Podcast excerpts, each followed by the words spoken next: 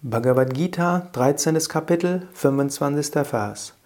Anyet vevam ajananta shrutvanyebhya upasate tepi chatitarantyeva mrityum shruti parayana. Auch andere, die dieses Wesen nicht, die dieses Wissen nicht haben, verehren es, da sie von anderen davon gehört haben. Auch sie gehen über den Tod hinaus, da das Gehörte für sie die höchste Zuflucht bedeutet. Manchmal passiert es dir, dass du nicht mehr das Ganze so verstehst, was das Yoga sagt.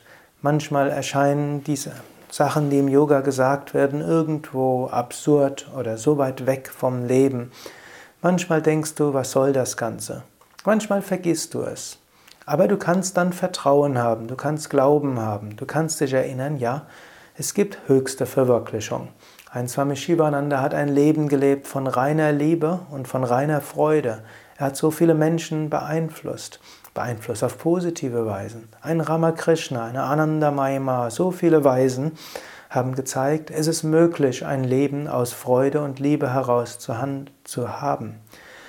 Du kannst Vertrauen in Gott haben, du kannst Bhakti haben, Du kannst auch sagen, ich verstehe nicht alles, ist auch nicht notwendig. Die ganze Welt ist ein Mysterium, ich verehre Gott überall.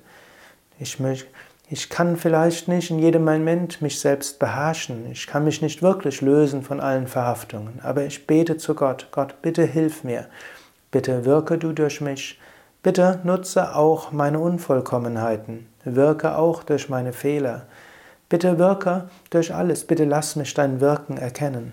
Bhakti Yoga ist oft der leichteste Yoga. Wenn die anderen Yoga-Wege entfernt erscheinen, Bhakti Yoga ist immer da.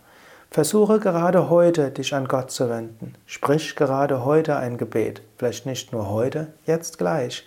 Wende dich vom ganzen Herzen zu Gott, wie auch immer du ihn oder sie wahrnimmst, jetzt in diesem Moment.